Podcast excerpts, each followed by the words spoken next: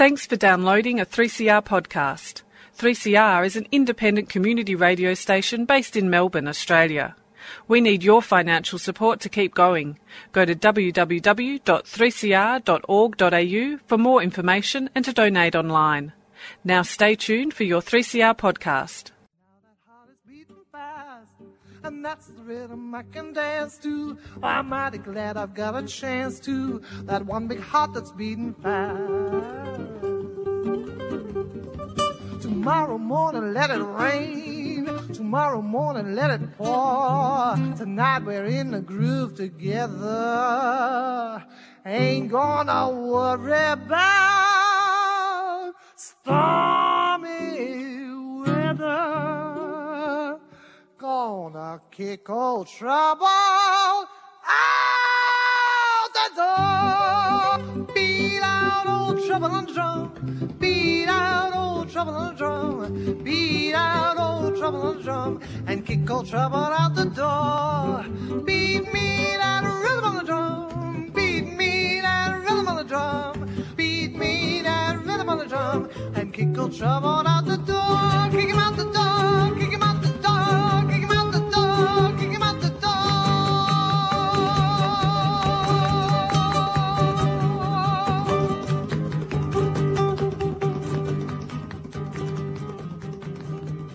Welcome to Radical Australian Community Radio 3CR, streaming live on 3cr.org.au. If you're called away, if nature calls, the bikie next door needs a cup of sugar for his meth lab. Relax. The program is podcast. You can access the podcast by going to 3cr.org.au. Good afternoon, Mr. John Agostine. Is have I pronounced it correctly? John August, if, if Augustine. or just the August, you know, August, no Steen. no Steen, Just no, John no. August. Yes, John August in the August residence. You know? In the August resident. Just August. Yeah. What, what happened to the Ian? Well, it was actually my stepfather's name from Lithuania, which is August Anavicius, which in, Yeah. is in Lithuanian sort of means friend of August. In other words, friend of the emperor. Friend of the Emperor. But, but Yeah, they well, sort of good- they they we sort of decided to lop that off uh, when, you, when you got to Australia. Well, it's good to know, John, that uh, you're my friend. Why is that? Well, you said friend of the Emperor. Yes. Okay. Very good. Uh, look, we only ask two questions on this show. Yes. Two questions, and you get 56 minutes to answer them. And the first question, just to orientate our listeners, uh, what year were you born? 1966, I was. So you're relatively young, aren't you? 66? Well, I'm young compared to people who are older than me, who I guess tend to be in positions to ask that question. Exactly, yeah, exactly. Look, I'm much older than you, and obviously I'm uh, much more bitter and, than you'll ever be. So, and the second question we ask, and you've got 54 minutes to answer this question, is look, what's the first thing you can remember about being on planet Earth? Okay, the first thing was I was in uh, my parents' house in Drummoyne, Drummoyne, close to where Dunlop used to have its tyre factory. It's since uh, Drummoyne, where? Drummoyne in Sydney, Right. which has become the Birkenhead Point uh, shopping centre, but there used to be a, a Dunlop rubber factory there. And there was basically the cupboards. And, you know, I was very young and I was looking at the cupboards and I was wondering what's in those cupboards up there. You're actually wondering what is in there. yeah, what's in there. And I I think somebody lifted me up, and I could actually see inside of the cupboards. I mean, it was uh, obviously people had made a bit of an effort, but there was paper there, and on the paper were printed lanterns. Right. So you know that was what was in the cupboards that I couldn't see, and in a sense, that was my early, earliest memories of being curious and finding something out. So, so in a sense, maybe that is representation of my the rest of my life, really. Well, it sounds like it because, you know, you're a very well known broadcaster in Sydney, but we'll talk about that later on. Um, are your parents still alive? No, they've they've all passed on. So. Uh, could you want to say anything about your father and your mother, or what type of people they were? Um, well, I suppose my mother uh, obviously came over from uh, Lithuania. I think she was a Lithuanian resident, but uh, I think what not so much was it German nationality, something like that. But anyway, when the war front swept through, she was able to join up with the Germans, and then at the end of the war became a, uh displaced person and found her way to Australia. Right. Um, so, uh, so I suppose one of the things that happened with her was that all of the Lithuanians were uh, I, I guess, chucking rocks at the Labor Party, and because you know you're anti-communist, so you've got to vote Liberal. But she was someone who sort of figured out her own path and eventually didn't end up voting Liberal. So that was that was that was her thing. And you know, they, my family started out religious, but sort of became less religious Right. over What time. was your mum's name? Ruth Ruth and uh, surname? uh, Bedrikas. Rodriguez, Yeah. right. And did you say did she say much about Lithuania, or life in Lithuania before she came here to you? Uh, not a great deal. Uh, to some degree, I suppose she sort of gave up on the Soviet Union. The Iron Curtain came down, and she thought, you know, well, that's it. I suppose we got to, we got to get on with stuff. Right. Um, but you know, as far as stories from uh, my mother goes, one of the stories she did tell was of the Cuban Missile Crisis, and her whole thing was that uh, she had been through war. There'd been the, the war front that had swept across. You know, she'd obviously uh, joined up with, with the Germans to sort of survive, and then after a whole lot of uh, jiggery pokery, finally found her way to Australia. And then there's a Cuban Missile Crisis, and it looks like the, the Americans and Russians are st- going to start lobbing nukes at each other, and that's going to be the end of the world as, as we know it. Mm. And, you know, to have gone this far and survived all the, the problems, got to in Australia, and life seems to be start, finally starting together, and then there's a Cuban Missile Crisis. So. Mm. And did you speak uh, Lithuanian or uh, English at home when you were young? Uh, I spoke spoke English at home. I guess I never had much of a, a mind for languages. I mean, in my later years, I tried to learn Lithuanian, but it was quite a struggle. I did eventually end up going to Europe and Lithuania, and, and maybe a, a little bit of the, the language came back to me. I suppose one of the first things I realised when you're in a foreign country, you start to understand what the words for push and pull are because you're at a door and you need to figure out whether to push the door to open it or pull at the door to well, open it. Well, that makes a lot of sense. Yeah, yeah. And how about your father? What was he like? Uh, well, I, I guess you've got my, my natural father Yes. who uh, was a sailor. Um, I think of Lithuanian parents in Scotland, and so he was on, on on the ships and so on. So um, you know he was he had that whole experience, I guess. And my stepfather was also from Lithuania, and um, he actually worked as a storeman and a cab driver, a part time, and a, f- a few other things. So, who like- had the most influence on your life? uh, goodness me, I suppose I was inspired by my uncle. He mm-hmm. actually became a professor of electrical engineering uh, in uh, in universities in Perth. I think him and a bunch of his mates used to swap universities, to, Right. depending on how the wind was was blowing. Yeah. But uh, uh, I think he's at University of Western Australia. So, so how, did how did he have this influence on, on the family? Did he kind of take you under his wing, or Well, the problem is, I, I suppose I didn't have a lot to do with him, but uh, let, let's say when I was growing up, I was what you might call the, the nerdy, bookish, bookish sort of person, and really there was no one to relate to in the extended family who who could sort of. I guess appreciate where I was coming from, Right. but because he was uh, into science, into electrical engineering, he was actually a, an academic there. He was mm. one of the people, the, the few people who was, I guess, mm. scientifically inclined in a meaningful mm. way that was in my circle. So, uh, so in his own way, he, he was quite encouraging. But I know my, uh, my mother was buying me those sort of, you know, how and why wonder books and various other sort of things, you know, books about science. So I was very much immersed in that in my in my growing growing years. you got any brothers or sisters, or No, step brothers, I- I- step sisters? on- only child. Only child. That's right. Yes. Two fathers, one mother. Only child. That's correct. Yes. Uh, must uh, that would have been interesting, wouldn't it? Uh, well, I can but say I obviously uh, had good relations with my cousins in uh, Wollongong, and so I sort of had a, a good relationship with them, and that was sort of, I guess, not quite brothers and sisters, but pe- people I got along with there. And uh, you know, in some ways, there was an interesting branch of the family in Wollongong, an interesting branch of the family in Perth. Right. So, uh, but um, yes, I, I suppose that's. I, I suppose for me it was a, a different experience, but one that I was used to, one that I'm. Mm. Yeah, right. that, that, Right. that- that's sort It's of how I, how I grew up. Yeah, it's quite interesting that uh, although you know all your parents were uh, Lithuanian, and I assume they spoke Lithuanian at home, Yeah, that well, that that you actually they spoke English to you. Well, I would have to say my. I think my stepfather spoke a lot of Lithuanian. I think my mother tried to speak English. As I say, her her feeling was, you know, that, that Lithuania is behind us now. Um, but my suspicion is that I basically watched a lot of TV when I was young, and that the, the TV was in English, and Mm-hmm. I didn't really have a mind for languages. Otherwise, maybe I would have picked up some stuff Something, from yeah. from my parents. Uh, And speak. did you did you go to primary school locally? Yeah, well, I yeah, well, locally went to primary school in North Ryde in in Sydney. Right, so, so you took a bus or something, did you?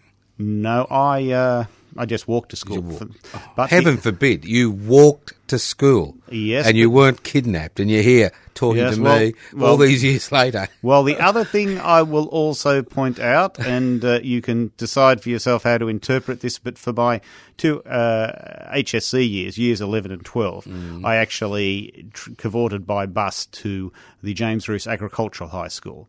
So that was a selective high school that my. Uh, Mm. Well, let's my- go. Let's go back a few steps. Let's Yeah, go yeah. back a few steps. I like to keep things in chronological order. Remember. Well, I have And to remember, I'm asking the question you're answering them. I have, okay? have to say, I, I have a, a memory of a sequence of events, but to put them on into exact years is going to be a struggle. no, I- no, my memory not- isn't no, no, like it's, that. It's, it's batches of years. We Yeah. kind of, you know, primary school. What was that like for you? Was it lonely, or um, did you get on with other kids? Been a bit of a nerd? Oh, I I got along with a small group of people. I guess um, they they were sort of pretty uh, uh, fickle, we might say. Um, I I do remember one of the uh, teachers at school that I guess that was a what would it have been a year six at primary school. So I still resent that teacher and sort of uh, Yeah. you know, well, uh, I better not mention his name or her yeah, name, yeah. just in case they're still alive. Why do you resent them? But you can tell us that. Oh, I, I, I suppose one of the things that I resented the most at school, and I think you know I, I did have the stage of you know being worried about the system and generally resentful and so on. But one of the most irritating things this teacher was telling me was, John, you're not working up to your ability. And somehow in my mind, I had the idea of how hard I work is my choice. It's something from inside of me. It's not something for others to tell me. Um, and He was, uh, he was just trying. He was just trying to tell you that you could do better, John. Well, you know, that was one of the things that I, I, in my, my twisted logic. I mean, you say that you're bitter and twisted, but I do remember thinking back that if I was smart enough, I would have deliberately done less well on the intelligence test, so they wouldn't have noticed me. But I wasn't that smart. So, Right. so when did you do this intelligence test? Oh, well, this uh, this was a thing. Well, at least when I was going through school, and maybe you didn't have that experience. Yeah, I did but, have that experience. But yeah. uh, but was in it a- grade in- seven? Did you have your intelligence test? Oh well, they, they were they were happening all through uh, mm. primary school from memory. But like whether it was once a year or mm. once a quarter, I mm. don't know. But they would take you off to a room and you'd sort of uh, you know fill in a, a form and Yep, yep. and. I, I never really reflected on it very much as to why this was happening. Yeah, Um, but but yes, obviously the, the well, teachers obviously they'd look at the form and they say, "Look, this boy's a genius. Why is he um, they're not working up to, to his full capacity?" I assume you had a you had a good intelligence test. Yeah, well, that's Well, that, that- I, I, I, I willing- imagine it was a would, good. Would you, would you be willing to share an IQ with us or not?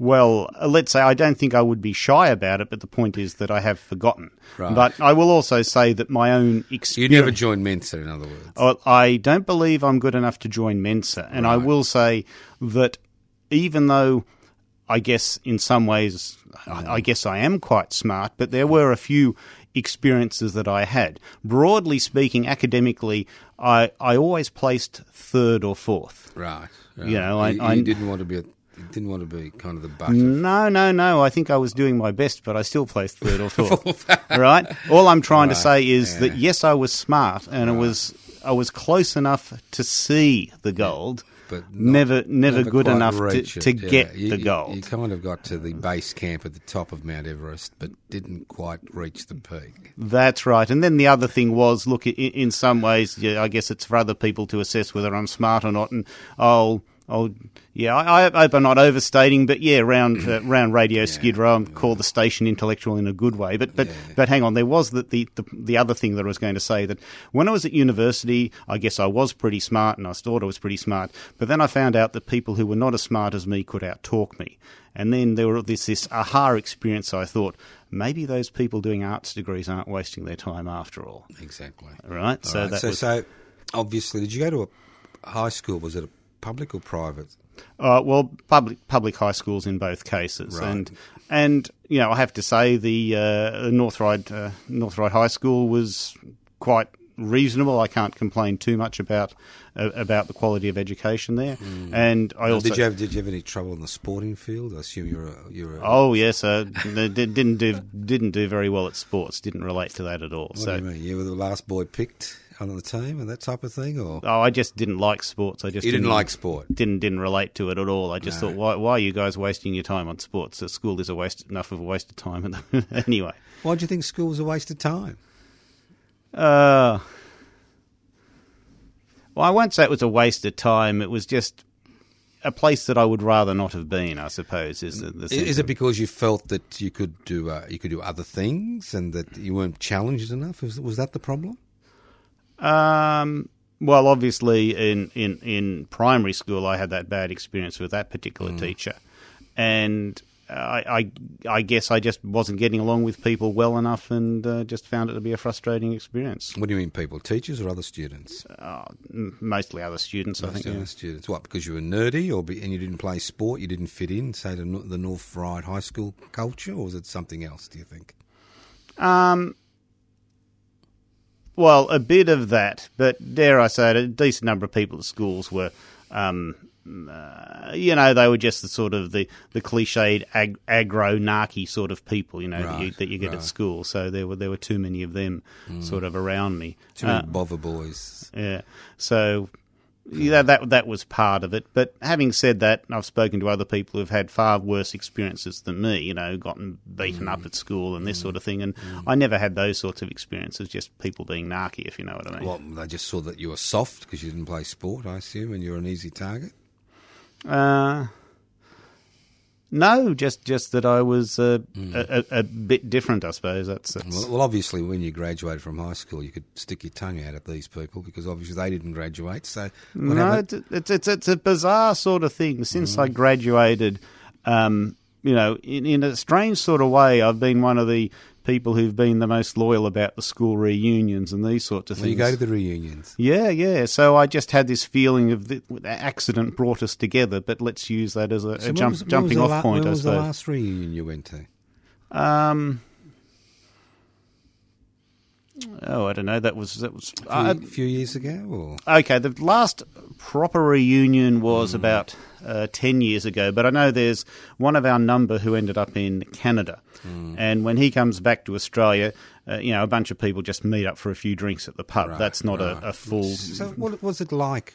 You know, meeting these people years later. Well, I, I would say there's been a selection effect in that I, th- I think the, the, the, arseholes sort of tended not to come along to these school, Right. school reunions. So you had the more reasonable people turning up to the, the reunions. But for me, uh, let's, I suppose we could say, look, socially I want to get along, or I've said Mm, it's an accident of history that brought us all together. But now that's happened.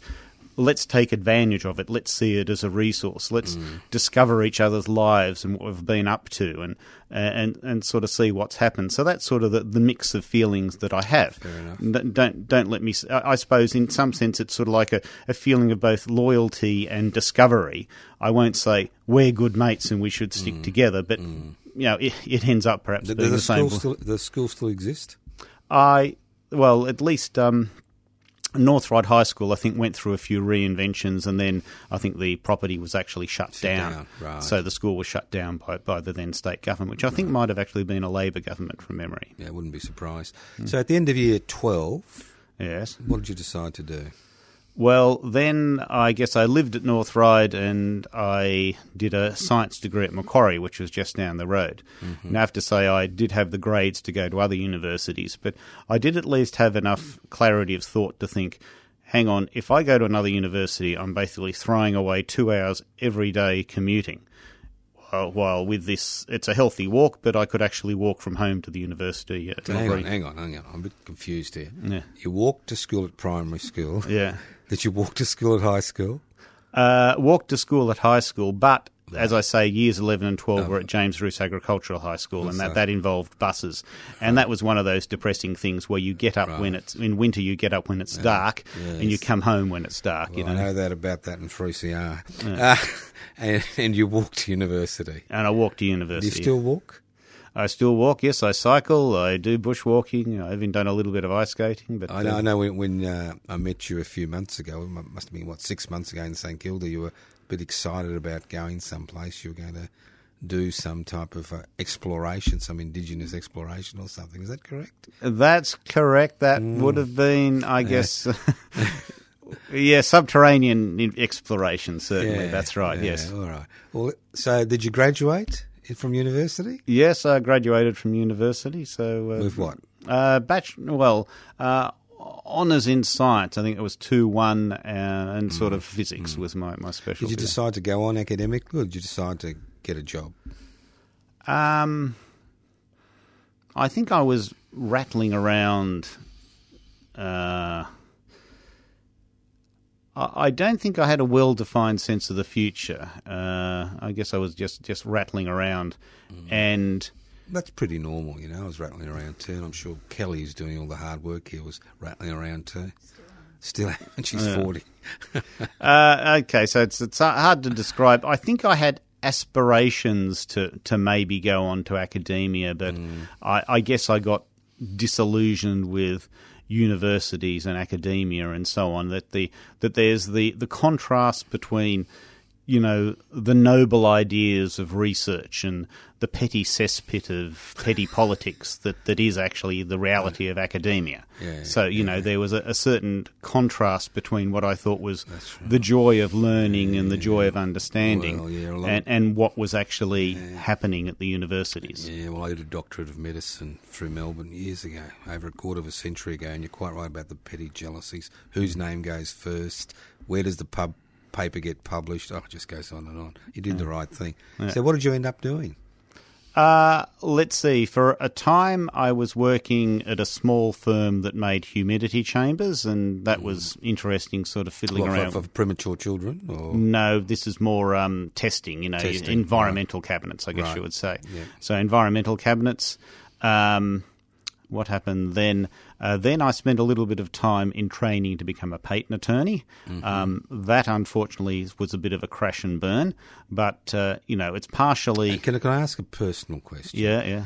Why a patent attorney? I've never met anybody who wanted to be or has been a patent attorney. Attorney, what led you into that direction? Uh, it was a fascination for ideas, and um, l- well, I, I suppose when I first started in patent attorney, there there's this idea that you'll be exposed to all these innovative ideas mm. that that are wonderful, wonderful and amazing. And let's say, I suppose, as perhaps with a lot of jobs, the reality of being a patent attorney is that you massage this sort of thing that sort of maybe a tiny improvement on what went before, but not really enough for most people to throw out what they have and get this new one. So, in a sense, they weren't grand, amazing discoveries that you were that were flowing through your desk. They were more I- I- incremental things whose worth was debatable, I guess you would say. And then you also had, you know, your trademarks and your um, your design registrations and various other things. Um, but you know, I think I started off quite well intentioned, but I guess it was an office job with the you know the sort of that sort of environment. That was one of the things that got me down. But the other sad thing was about a year into when I started, they actually changed the Patents Act, and if you've hung around enough lawyers and they sort of oh oh we need to do a section 1018b whatever. Hmm. And you know they talk in this sort of high level jargon. And one of the things that you do start to realize is that you do eventually develop that high level jargon once you've been exposed to these things for two or three years. You do not just wander in with that level of, you know, juggling of ideas, of concepts. And let me say, as far as the old acts was concerned, after about a year, I was starting to get that sort of fluidity. Mm. But then they changed the act, and that was about the time that my morale dropped. And so it was sort of a vicious circle, you might say. So what? You just closed the door and walked out? Uh, no, well, to be fair on the firm, I think, you know, my boss was saying, you know, it doesn't look like you're doing so well here. And I said, yeah, I, I get. And I said, You say the door's over there. yeah, John, and and I John said, August, the door's over there. And Get I- out. And I said, "Yeah, I guess you're right. Look, I'll, I'll, I'll, I'll do what I can to sort of find another job." But they didn't just kick me out. They sort of didn't, they didn't they Yeah. didn't they didn't um, give me three notices or any. Oh no, no. In retrospect, I think I did receive one written notice.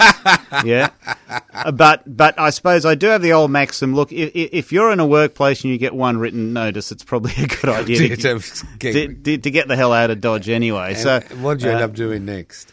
um, then I ended up working at Cochlear, where they make their Ah, bionic ear. interesting, yeah. Right. what were you doing there?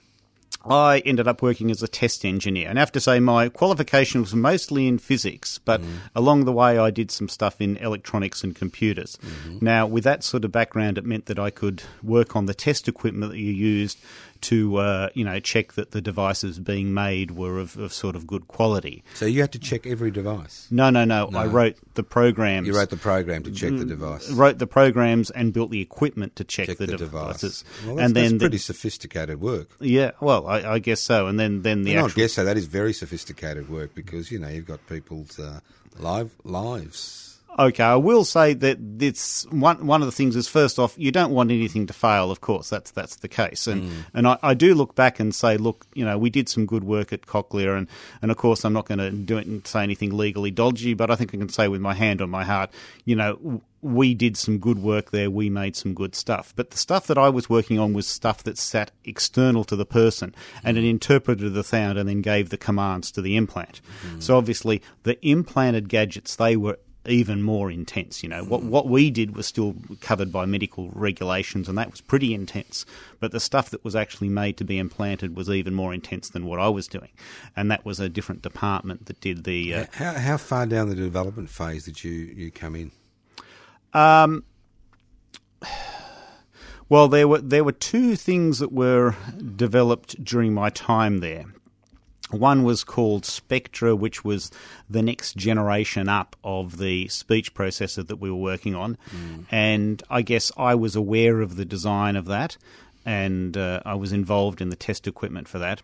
And then the next one past that was the System 7, and I was also involved in, in making some of the test equipment for that. So, in a sense, even while things were being designed, you know, we were also had, had our hands in the, the design of the test equipment. So, uh, so that was some stuff that I did there. But so what did, did boredom come in after a while and you left, or I, suppose that the firm was sort of growing, and it, it basically too many people changed, and I guess the feeling of camaraderie that was there when I first joined uh, sort of seemed to fade away. So, in a sense, you might say the firm I left was not the firm I no, joined. you, joined a business and you left a corporation, basically. Perhaps, but as I say, when I first joined, it really was um, a very uplifting experience because on a day to day basis, I was working on stuff and my work was appreciated in a quite substantial way. Uh, and, and yeah, I, I mean, when I first joined that firm, my gosh, it was just so uplifting, and, and it was a, it, was a jo- work that was really stimulating and, and so on. But yeah, what what what what were one one or two of the um, uh, the sort of the the, the, the the side aspects there. I remember there was a, a time when I went to a meeting and um, they were saying, "Oh, how long do you reckon you'll you'll take to make the test equipment on this?" And I said, "Oh, I don't know, probably two two and a half years." You didn't do a Michelangelo and say no. it'll be Well- ready when it's ready. Yeah, I should have said it'll be ready when it's ready. But I think they managed to browbeat me down to like half a year. And oh yeah, maybe half a year. But in some ways, um, not. I mean, Cochlear gave me some opportunities there. But in some ways, I think firms do have a habit of taking advantage of, of wet behind the ears, passionate people who, who, who don't know the ropes yet and are willing to take on semi impossible tasks. That's All right. happens, all right. Um, so how many years did you spend there? Ah, probably about about five all told, I suspect. So so that that was one of the things. And then looking back, I mean, it was probably about two two and a half years later, we'd finally got the thing going, and we finally got the test equipment going. And I looked back and I thought, anyone with an ounce of sense would have had rocks in their head to think that this could have been done in half a year. Yeah. You know, and that was what I was thinking looking back. Well, you had the figures people talk, talking to the people who are actually making the product. Yes, as as, as I say, I, I will do it do an about face and say, look, it was a good quality product we came up with, Yeah. and uh, I'm sure it still made the firm money, even though it took you Two know, half two- years. Oh, two and a half years I'm rather. Sure you, I'm sure you weren't being paid millions of dollars a year. So. and then there's another thing, and I, I think I'll say this and hopefully get away with it. Yeah. You, you might think that Cochlear was about making uh, implants for. For, for children that they Mm. could uh, and and making the world a wonderful and better place because Yep. people are able to hear and look I will engage with the ideas that the deaf community has that you know it's it's a, a cultural identity thing Mm. okay there are people who are going to think that but the way that the implants happened was that they'd write letters to doctor surgeons and saying do you know that if you sign the box you can be the first person in your area to do a cochlear implant and will provide all these services and all this sort of thing so the I reality got, was I never got one of those letters. It was I- only New South Wales doctors, wasn't it? well, I, I thought I thought in the medical profession you are mobbed by representatives of drug companies who Well, give it's up to you. No, no, no, it's up give- to- no, no, give, look, it's up give to you you. freebies. You know? It's up to you. You can either say you do a, a blanket, like you say, I don't want to speak to anybody, end of story, Mm-hmm. or you get on the gravy train. It's that simple. And the gravy train is a bit more sophisticated these days. It's conferences, overseas conferences, that type of stuff. Oh, it's yeah. no longer pens with the uh, drug company's name on them. They, they've moved forward. But, you know, some doctors do a, a blanket ban, some see some reps, and some see everybody. Well, well, well, all I'll say, the sting in the tail of the Mm. whole thing was, as I say, I'm, I'm looking back saying good quality product, you know, changing people's lives, but the way that the firm got the foot in the door was by pre- appealing to people's egos. Well, obviously. Look, it's uh, halfway through the program. This is Radical Australian Community Radio 3CR, streaming live on 3cr.org.au. We're speaking to Mr. Is it Doctor or Mr.? Mr. John August, yes. Mr. John August, not Augustine. Mr. John August. I, thought, I thought I was going to interview a Augustine monk for a minute, but, you know, maybe if there's one out there, I'd like to interview an Augustine monk one day. I did know one, but he's dead now. This is 3CR, and the program is podcast. You can access the podcast by going to 3cr.org.au. Now, I know you through radio from Yes. Sydney. That's right, yes. Yeah. What first got you involved in radio? Uh, goes back a while to science fiction, and uh, Science fiction. Yeah. Now, if you You- want to, if you want to ask me why I was interested in science No, no, fiction, I'm going to say, I'm going to say, obviously, a nerd would be interested in science fiction. Okay. Not why I know you're a All nerd. right, all right, so we can take my interest in science fiction as a given. Okay, all right, fair enough. I don't don't have to explain that. No. Okay, so being involved in science fiction, um, you might say one of the first things of like getting out of my shell was to actually look up groups that were also involved in science fiction. Hang on, hang on. Yeah. You're not one of these reenactment people, you know, get dressed up and all this stuff. I was dabbling with that a little bit. You're dabbling with that. Well, this is more more what you might call live action role playing rather than uh, getting into Live. Come on. Hang Rather than on. I've got, a, I've got a very, very simple audience here. Yeah, yeah. we're all simple. Kelly's simple. I'm simple. The audience simple. You're not. Live action role play. What is Yes. that? okay, you don't necessarily have to get into a costume, Mm. but I guess the metaphor is it's like you've got actors on a stage, except there's no audience, except there's like 30 or 40 actors. On a stage with no audience. Well, a, a stage is the metaphor. It might well be a hall or something A like that. So it's physical. It's not virtual. It's, it's physical, not virtual. So you have a script of like, you are this person, these Uh-huh. are the things you want to achieve, and you go and talk to other people and pretend that you're this person trying to achieve these things. So uh, I, I, I can only say it's uh, quite an enjoyable thing to Who, do. who them. writes the scripts? Do you write the script? Well, depends on what you mean by write the script. Do you actually read from a book? No, no, you make up your own dialogue. You make up. your- you, you but, up your you're, you're given your goals and you're given your list of skills that you might have. But you make up the words that you Have you got say. any Shakespearean saying for us? Not quite. Not no. quite. Nothing. Nothing. No, nothing. I, I, I have lots of uh, lots of cute quotes that I, I have, but it's hard for me to just rattle them off. I, I'm reminded in given And situations. These aren't just kids. These are grown men and women. That's correct. Mainly men, I assume. a few women. A yeah. few women. Yeah. yeah. Uh, well, the thing about about science fiction is okay. Science fiction had a lot of men, but this particular subgenre had a lot more women. Sub genre. What was the sub genre? Let's give us the secrets. Come on. Well, I suppose I can only say call uh, role playing a, a, a genre and and sort of uh, live action role playing a subgenre. You know, basically the thing Yeah, where you're what- actually wandering around like you're in a play. Play. All right. Okay. So, All right, so that that's that one, and I mean there are people who do medieval reenactments, I which know. is which is its own thing. And I Two think that- months ago, I actually went. I think it was all the way past Warragul for medieval reenactment, and Mm. I was amazed at the role they went to get the costume and Yeah, what yeah. they were doing, and it was just amazing. Yeah, well, that that's a and I much more- thought, what a waste of life. But that's, that was just my opinion, you know. so Oh gosh. you know. Well, I would have thought, you know, Well, th- th- yeah. what, what, what, whatever hobby or interest you have, good, good. good, No, it on you, good. It was on good, you. you Yeah. know. But, but anyway, so, so I'm involved in science fiction. I go along to some of these science fiction groups, and there are a few things where I did actually reach out, and I think it was a very healthy thing for me to Mm. do that. And one of the groups that I reached out to were the Sydney Futurians. Now, in that, The Sydney Who? the Sydney Futur- Futurians. Right. That was a science fiction group. And one of the people in that, Ian Woolf, he was involved in either the dis- Discovery or the Diffusion science program hanging off um, Radio 2SER in Sydney. So what's 2SER? Um, that's the station that is hanging off the University of Technology, Sydney. Right. So there's some overlap between University of Technology and Macquarie University, but I'm less clear on the, the link to Macquarie University. But basically, that's an educational uh, sort of radio station that's hanging off. And the- how long ago was this that you this first first encounter? probably 15 years ago. I Fifteen years ago. Yes, and so I mean, so- you're, you're quite a reserved person. I wouldn't call you the life of the party, and it's not a criticism. That's the Yeah, type yeah. of person you were. So you need to be a little bit of a, meg- a bit of a megalomaniac to go onto radio. well, uh, okay. There's a few threads to the story. I will say uh, uh, say a few things there now. Uh, okay, so so Ian Woolf was involved in the diffusion science program. I thought, well, I'm interested in science, so it wasn't so much that I wanted to be uh, mouth off and sort of be behind a mic. It's just the thought, well, hang on, this is a nice way of relating to my interest in science. So I did get involved with that show.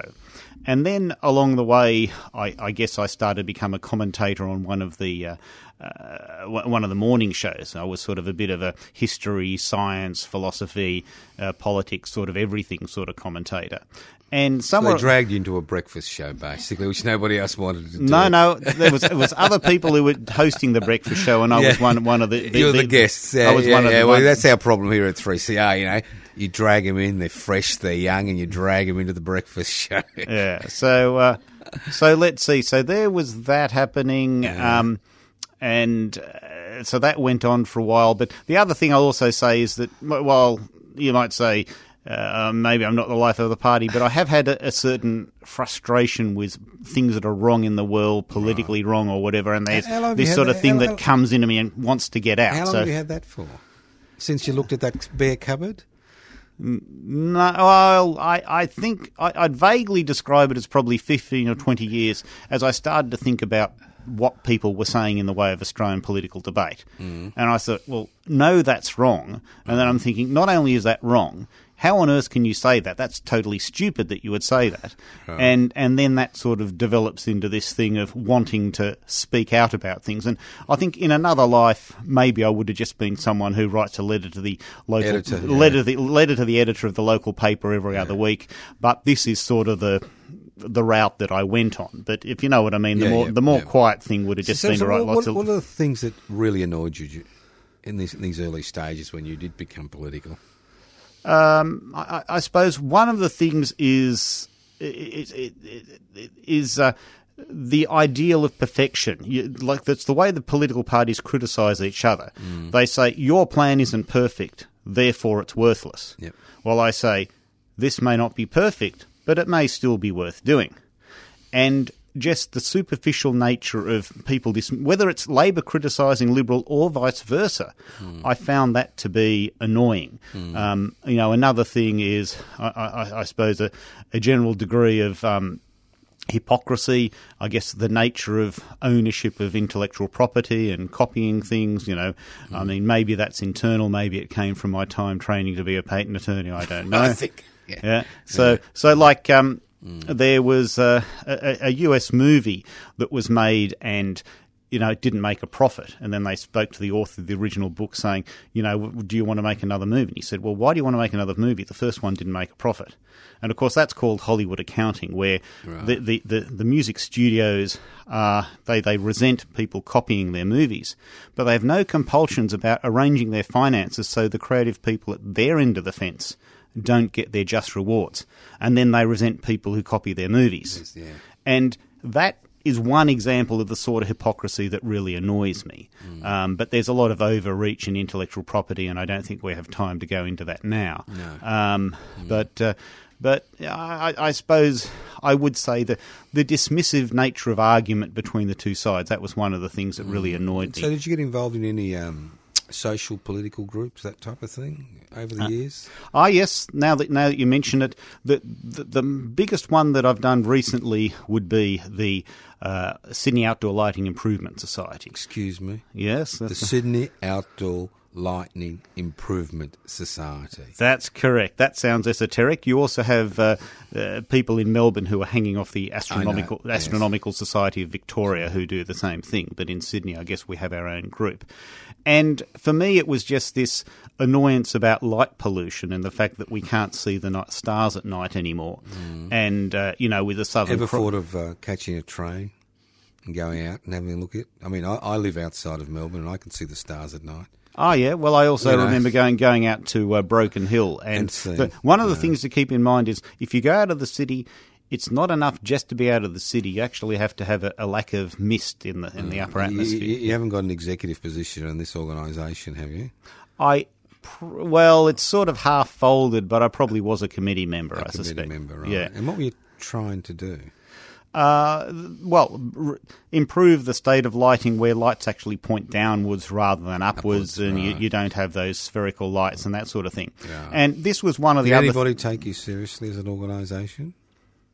Well, we did have one of the uh, professional astronomers at Sydney University who would occasionally mouth off, and the media might sort of Right, listen to what fair he's enough. saying. But this is the old thing of do you want to engage with the political process, the legal process, or just mouth off and hope that people pay attention to you? you know? and I suppose that's a, always a decision to do and, with and what, activism. and, and what other groups you've been involved in? well, there's also the currently the Pirate Party have actually stood The it for. Pirate Party. have stood for election with the Pirate Party, What, and in there New was South Wales? well, it's actually a, a national party. I understand, but where did you stand for election? Uh, well, the most recent election, there was as a Senate candidate from New South Wales, Right. and how, how many, how many of you were on the Senate ticket? two people. My, my, my, you, you one or two on the ticket? I was number one on the ticket. Oh, are you on the executive of the Pirate Party? I I was previously the deputy president. Yes. Can you tell us the um, philosophical and ideological background of the Pirate Party? Okay. Well, the very short version is we are paranoid about both corporations and government. Mm-hmm. The, the slightly longer version is that we're concerned about government intrusion into privacy, about the right to privacy, how that's being subverted, to some degree being subverted by government, but also being subverted by corporations. Um, you know, al- along the way, uh, we have the concern about uh, in- in- intellectual property, um, and uh, yeah, there's sort of a, a grab bag of issues around that. Are you, are you kind of a sub branch of the European, or are you just totally independent? We're independent, but we maintain friendly relationships. Right. And so did you did you develop after the European Pirate Party kind of put up? I think we did develop after the Pri- European Pirate Party. It was a bit before my time that it was founded. Yeah. And how did the um, Congress go in South Australia?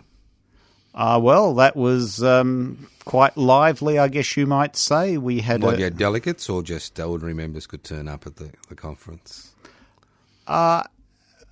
Basically ordinary members can participate, and we make a point of making it possible for people to uh, attend remotely and to vote remotely. Vote remotely too. That's correct. Right. Now, at the Congress, I suppose you had myself and the president who were out the front, in a sense, chairing the meeting. But, ev- but at the Congress, you know, every member can vote. Right. And normally you're voting on things that have already been put on the agenda, but basically every member can vote, and even if they're remote, they can vote.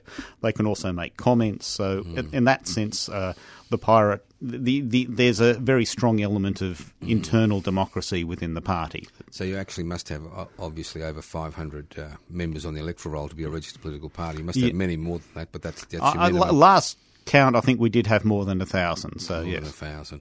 Did you stand candidates in every uh, state? Not every state, but we uh, last election, if I remember correctly, Queensland, New South Wales, Victoria, and Western Australia. So that obviously leaves out Northern Territory, South Australia, and Tasmania. Is that why you had your Congress in South Australia to see if you could actually bolster that particular branch? To some degree, also it was their their turn as well, and we thought, why not? Why But but but, but, a, but a Well, combination. look, I won't of- embarrass you and ask you. I mean, I've stood for Senate elections and it can be embarrassing. Uh, I won't ask you how you did, but did you do any? Did you do better than the last time? That's the main thing. Well, as, as I say, I think last time we got about, I think it's something like last time it was 0.3% in New South Wales, and this time it was 0.4% in New South Wales, which means effectively three or 4,000 people this time around decided to give us their, their first preference. And when you looked at, I guess, the amount of life, you might say, on Twitter, on the Facebook site, on this sort of things, it was noticeably stronger than previous years. Uh, Well, obviously, with the mega, metadata laws and all these intrusive uh, so-called security legislation, makes your party very relevant today. That's correct. Yes, that Yeah. that's. Uh, I mean, go back. I don't know, 10, 10 or fifteen years ago, there was a thing where the government was trying to censor the internet, and I think Danny Yee was waving around a, a Mills and Boon novel saying this would be illegal. You know, that was a. Well, maybe that's a good thing. yeah, Now, getting back to your radio uh, career, Yeah, yeah. obviously you'll stick with the Pyro Party for, for you know, if you're a deputy president, you'll stick with it. Hopefully, Oh well, You're not- I- you're not gonna resign, I? I, I have some um, issues over elements of the Pirate Party policy at the moment, but we'll well, see. we, see, we all see have how, issues in political parties. so we'll That's see how that rolls itself You're out not, you're over not, you're not going to do the martyr and resign because your policy initiative doesn't get up. Uh, that might happen in due course, but let's say, unfortunately, there is too much of a tradition of people uh, spitting the dummy, leaving the party, and saying, You guys are a waste of time, you completely lost your way, and that sort of thing. I would like to think I will never do that. I'd say the party is a wonderful party apart from this one thing that I can no longer find myself comfortable with. So I, I, I hope that if I do leave, it will be a case, not a case quite of. Acrimonious. It will not be an acrimonious. Serving of writs, you know, burning of cars, none of No, that. I, I, I, if I Being if I- pirates, you never know. If, if if I leave, I don't plan to burn bridges. But yeah, I mean, it's not Okay. not impossible. All right. Now, getting back to radio, what type of radio work are you doing these days? Okay, well, I have the Roving Spotlight program, which broadcasts between noon and two p.m. on Tuesdays in Radio Skid Row, Marrickville, um, and that's a show with general coverage. You know, politics, economics, science, history, religion. Um, only thing I really leave out is arts, I suppose, but you know, a very very broad ranging show. And Well, considering what you said about getting an arts degree, I thought you'd have arts in it. You know, you said that.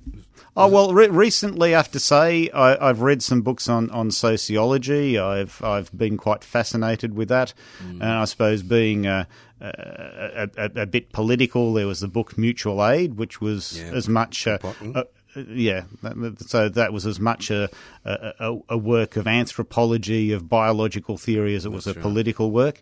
Um, from uh, Well, it was actually a, it melded anthropology with politics. I Yeah. mean, obviously, Peter Kropotkin came to the viewpoint that cooperation was just as important, if not more important, than competition in, in, the human sphere. That that's correct, and let's. I've also been involved in humanism, and which is sort of like the the e- emphasis on evolution rather than creationism. But then again, you can emphasise the competitive part of evolution, or you can emphasise the cooperative part, and obviously, That's you know, that was coming out of that that, that side of things there. So, uh, So, so have you got complete editorial control of, of the program? That's correct. I can basically say what whatever I, I like, and I suppose was- Within the libel laws. Yes, within the libel laws and I suppose, you know, hate speech laws and a few other things. But even some of the stuff that's been bordering on hate speech laws, we, we do sort of touch on those topics and talk about it carefully and say this is only for education and we're not endorsing. this and that. So, so how do you how do you um, split the program? You got two hours. That's a that's a long program. Well, first off, I, I normally have uh, about half of it is music of various shapes. Ah, Yeah. ah, Yeah. yeah. Oh, I'm feeling sick. Why does that make you feel sick, sir? I, I don't do any. I don't do any music. Have you noticed? There's no ads. There's no community announcement. There's well, no music. I, I, I've heard you do the um, what is Anarchist Weekly News, if I Anic- Anic- yeah, Anarchist Will this week. yeah. Anarchist World this week, which Yeah. is half an hour of Uh, it. one hour. One hour. Oh, it's in, okay, one hour. Right, Has sorry. it always been an hour? Always been an hour. All right, I sort of Unless it's broadcast on some radio station, they only put half an hour on. You never know. You never know what happens to the All right, community I- radio network. You never know. Okay. Well, anyway, point point is that I do do half music, and I, I do try to give um, you know Mm. local bands a bit of a go. Though I obviously have my own taste in music that I'm pursuing. But when I originally pitched it to the powers that be at the station, I did say it was going to be half music. Yeah, otherwise they wouldn't let you on. I reckon. Yeah, quite possibly. Yeah, so, these local bands, any of them gone anywhere? Ah. I, I think you don't have to go that far to be recognised and appreciated. I, Right. I, I think as far as local bands go, um, yeah, I think I will mention one called Bunt, and I originally got to know the guitarist, and oh yeah, I, play in a band, and then I saw them once, and I thought, wow, you guys aren't too bad, Bad, right. you know, and and you have this eye-opening experience that your your local bands really are worthwhile and worth seeing, and so on. Though I have to say, you know, part of my mixed experience of life is that you know the bands who've never been played on air before you play them, and they're just so appreciative, it's amazing. And then the bands that are established, you sort of talk about playing them on your show, they're they, so- they almost yawn, you know. Oh yeah, So- it's like here at three CR. You know, you make stars, and then when they're stars, they turn their back on you. That's that's the normal thing. Not all of them, but a lot of them. Now going back, can you? So it's every week, two Every- hours, every week, two hours, yeah, What do you reckon the listenership is? Um, well, I think on the internet there were times when you've had like 17 people listening at once on the internet, so Right. that that's a bit of an indication. Right. Um, and I would hope that there's 50 or 60 people, but to let you in on what I didn't quite develop was the fact that there was a real loopy morning show, which was um, what was that called, Workers Radio, but that had people there who were half like conspiracy theorists, ranting, Oh, ranting and raving, oh, no, and um, no, no. but the the point is, even though you might might sort of say, "Oh, that's a bit of a, Uh. a loopy show," it had a listenership and people were phoning in. And, Oh, they always it, do. They, It, it, they- it, it talk had to a, each other. Yeah. it, it Chemical trails, 9-11. Well- I'm going to get calls on Talkback, Nick. You know, you watch tomorrow. Well- after this program said, they'll say, no, no, they're not loopy. Well, the, the thing is, like recently, I, I had David Icke talking about uh, 5G, and I actually played the whole of that, which went for about four or five minutes. And then I started to say, well, I don't think this makes sense because of this, this, and this. And the only thing in, in his whole 5G diatribe where I thought, well, maybe they are chopping down trees inappropriately or they're steamrollering planning and design laws. And that I would sympathise with because I'm cynical enough about government to believe that would happen. Right. But that was the only thing that I was concerned about. And then there's another co-presenter who often listens in, Mr. Bashful. He sort of phones up and says, "That's complete bloody nonsense." So Yeah, you know, so that sounds uh, good. So have you got, uh, look, uh, you got any plans? I assume you're doing something else to earn a crust. Uh, I, mean, you wouldn't get paid on Radio Skid Row. that's correct. like yeah. Radio 3CR, it's all volunteer. Yeah, stuff. yeah. So what are you doing to, these days to earn a crust? Okay, well, there, there have been two things. One, which was helping a guy out with his uh, computer system for Mm. in retail for selling shoes and clothes and keeping track of stock and that Mm. sort of thing. And then there's another firm that does shareholder communication. So you're a c- private consultant, basically. yeah, private consultant in computers. So. Oh, that's good. Oh, that's, that's, that's something that's going to go on forever. Now, getting back, you got any plans for the future? You know, I mean, you're not a young man if you're born in, you know, 1966. Mm-hmm. You're no longer a young man. You're kind of wrong side of 50. Yes, that's right. Yeah, so uh, you got any plans? Well, I guess to increase the prominence of potentially the pirate party, me as an announcer, me as a, Mm. a, a, a sort of a commentator. But you know, another one of my projects is industrial and engineering heritage. Now, this is another tangent that I've Mm. that I've done, and at least in Sydney with the Sydney Mechanics School of Arts, I actually gave a talk, you know, one hour talk, slide presentation of all these interesting things around the world and around Mm. New South Wales and so on, and uh, you know that had about three hundred people there, and they really appreciated it, and Mm. people were saying, you know, are, are you taking this further? I'm thinking, well, I do it in a sort of ad hoc sort of way, but Mm. I'm actually going to put up a shingle and do these talks in an ongoing and serious and sort of private sort of way. I think it's a good way. Have you actually been to the uh, Steam Museum down at near Rowville here in Melbourne? I think it's on Wellington Road. It's quite interesting, you know. Uh, I think I, I well, I know I've been to a steam museum I around be it, yeah. uh, uh, Yeah. around uh, Melbourne, and they, you know, they have the, the remnants of a tank, and they've, I think they've taken the spindle out of a washing machine, Something and, like that, yeah, and put on it so pretend it's a gun, and Yeah, and then they have this ridiculously huge crane that thumps. That's about. the one, yeah. Okay, yeah, I think we are Uh, talking about the same place, yeah, yeah, yeah. all right. So, So- I, I can understand that you're really impressed. Yeah, And you said you do a lot of walking. Oh yeah, bushwalking. That's right. So in the Sydney, is you that go, relaxing? yeah, I Why would you do it if it's not? Yeah, yeah, that's right. Uh, well, it's sort of exercise. Well, you could do something for exercise because you need exercise, even though it's not relaxing, I suppose. Yeah. But uh, but yeah, I mean, I've had an interest in. Uh, uh, in in botany and plants and nature and so on, and I've had an interest in uh, you know the origins of life and information theory, and I mean I could go on and on, but Mm, you know I, I said I started out in the hard sciences of physics and then developed an interest in. Mm, So you're a na- you're a, a Renaissance man, an old-fashioned Renaissance man. I, I You dabble here and you dabble there. And I, I guess so. And that, that, what's the other thing I'm thinking? Oh, yes, that I started off in physics where everything's very black and white and very neat and exact. And I sort of morphed into this whole thing of statistics. And once upon a time when I got, um, what do they call it? Um, something back to the mean, you know, mm. uh, mm. uh, I forget the name of it, but, uh, you know, convergence to the mean or whatever it is. And when I finally got that, I thought, wow, this is mm. amazing stuff. So I've, I've sort of, you know, I didn't start out in statistics, but I've been quite fascinated by it because statistics feeds into social sciences, which feeds into politics, which feeds into policy. And, you know, there's some in- interesting things going on there. So you- you you don't have to waste your time looking after kids and things like that, do you? That's correct. I, I am mm. fortunate. I'm not. I have to say, I'm not paying off a house. I'm not paying off a car, and I'm not raising a family. Well, then it gives you the opportunity to do what you want to do. So, what were you doing down at Victoria when I met you last? You said you were going to go to this Indigenous walk or something. What was all that about? Okay. Well, that, that that caught my fancy. You know, I thought, oh, that sounds interesting. You had to ring up somebody. I remember the conversation. Okay, well, that is what's called the, the Budge Bim Aboriginal fish traps. Okay, and I know you've told some stories about the you know, Mm. Yeah. Uh, Yeah. Memorial, and I have actually been along to that and Good. and um, you know had a look at that. But putting that to one side, you have the Budge Bim Aboriginal fish traps, which have actually been recognised by Engineers Australia, and I hear some story that it's been internationally recognised. It's been a, it is now a, uh heritage uh, site which is based on its uh, archaeology. I that think. would be a UNESCO a site. UNESCO, yes. UNESCO site. Yeah. UNESCO site. So- So it's quite it's quite extraordinary site. Yeah. Did you actually get to that? Did you get Yeah, there? I, I did actually get there, and you know we had a woman there who gave us a tour, and I did actually uh, get an interview of her on my Zoom, and I played the Zoom on my radio show, and I think the woman who runs the Aboriginal show before me, she sort of got hold of it, and I think she probably played it on her show as well.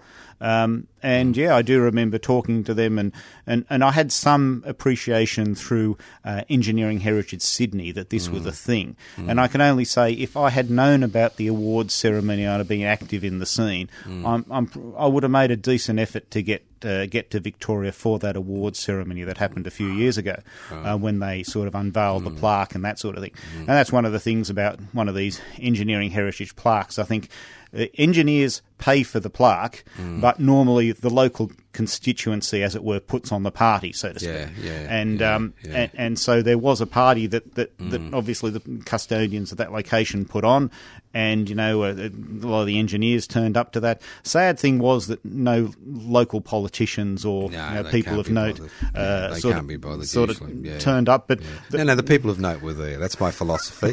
yes, You yes. work with what you've got, and Yeah. they're the people of note because we are the people we've been waiting for. Yeah, Nobody else. Now, just getting back to the future, you've only got about a minute to go. Have you got any advice, general advice to people, how to make their life useful? I Because would you seem to have made your life useful. I guess think a lot and talk to a lot of different people. That's, uh, but I'd, I'd love to say more, but I've only got a minute. You know? Yeah, yeah, but think a lot and talk to different people. Yeah. Look, John August, it's been a pleasure talking to you. It's been a pleasure of having you on Radical Australia. I think you're a great Australian. You're one of those great Australians which nobody seems to, uh, you know, recognise. I uh, honour you for your uh, contribution to the Pirate Party, and I wish you and the Pirate Party all the best for the future.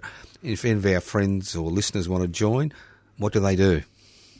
Okay, it's uh, www.pirateparty.org.au. So check out the website, and I think it's pretty a very straightforward thing to actually join up. But what you can also do is hang off our Facebook site and just pay attention to what we're about because I know we make a decent number of posts to the Facebook thread, and lots of people are reacting to that. So, uh, so, so that that's a lovely thing there. Much as I personally have really mixed feelings about Facebook, but No, oh well. I understand. Yeah. Well, John, another great Australian who we've interviewed on Radical Australia. All the best for the future and all the best for the next 50 years. Thank you very much, Joe. Tonight we're in the groove together. Ain't gonna worry about stormy weather. Gonna kick old trouble out the door. Out old trouble on the drum. Beat out old trouble on the drum. Beat out old trouble on the drum. And kick old trouble out the door. Beat me that rhythm on the drum. Beat me that rhythm on the drum. Beat me that rhythm on the drum. And kick old trouble out the door. Kick him out the door.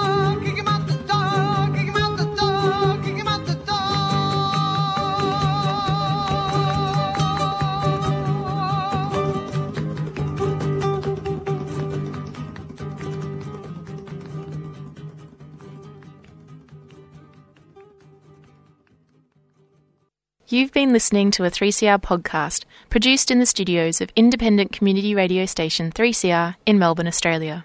For more information, go to allthews.3cr.org.au.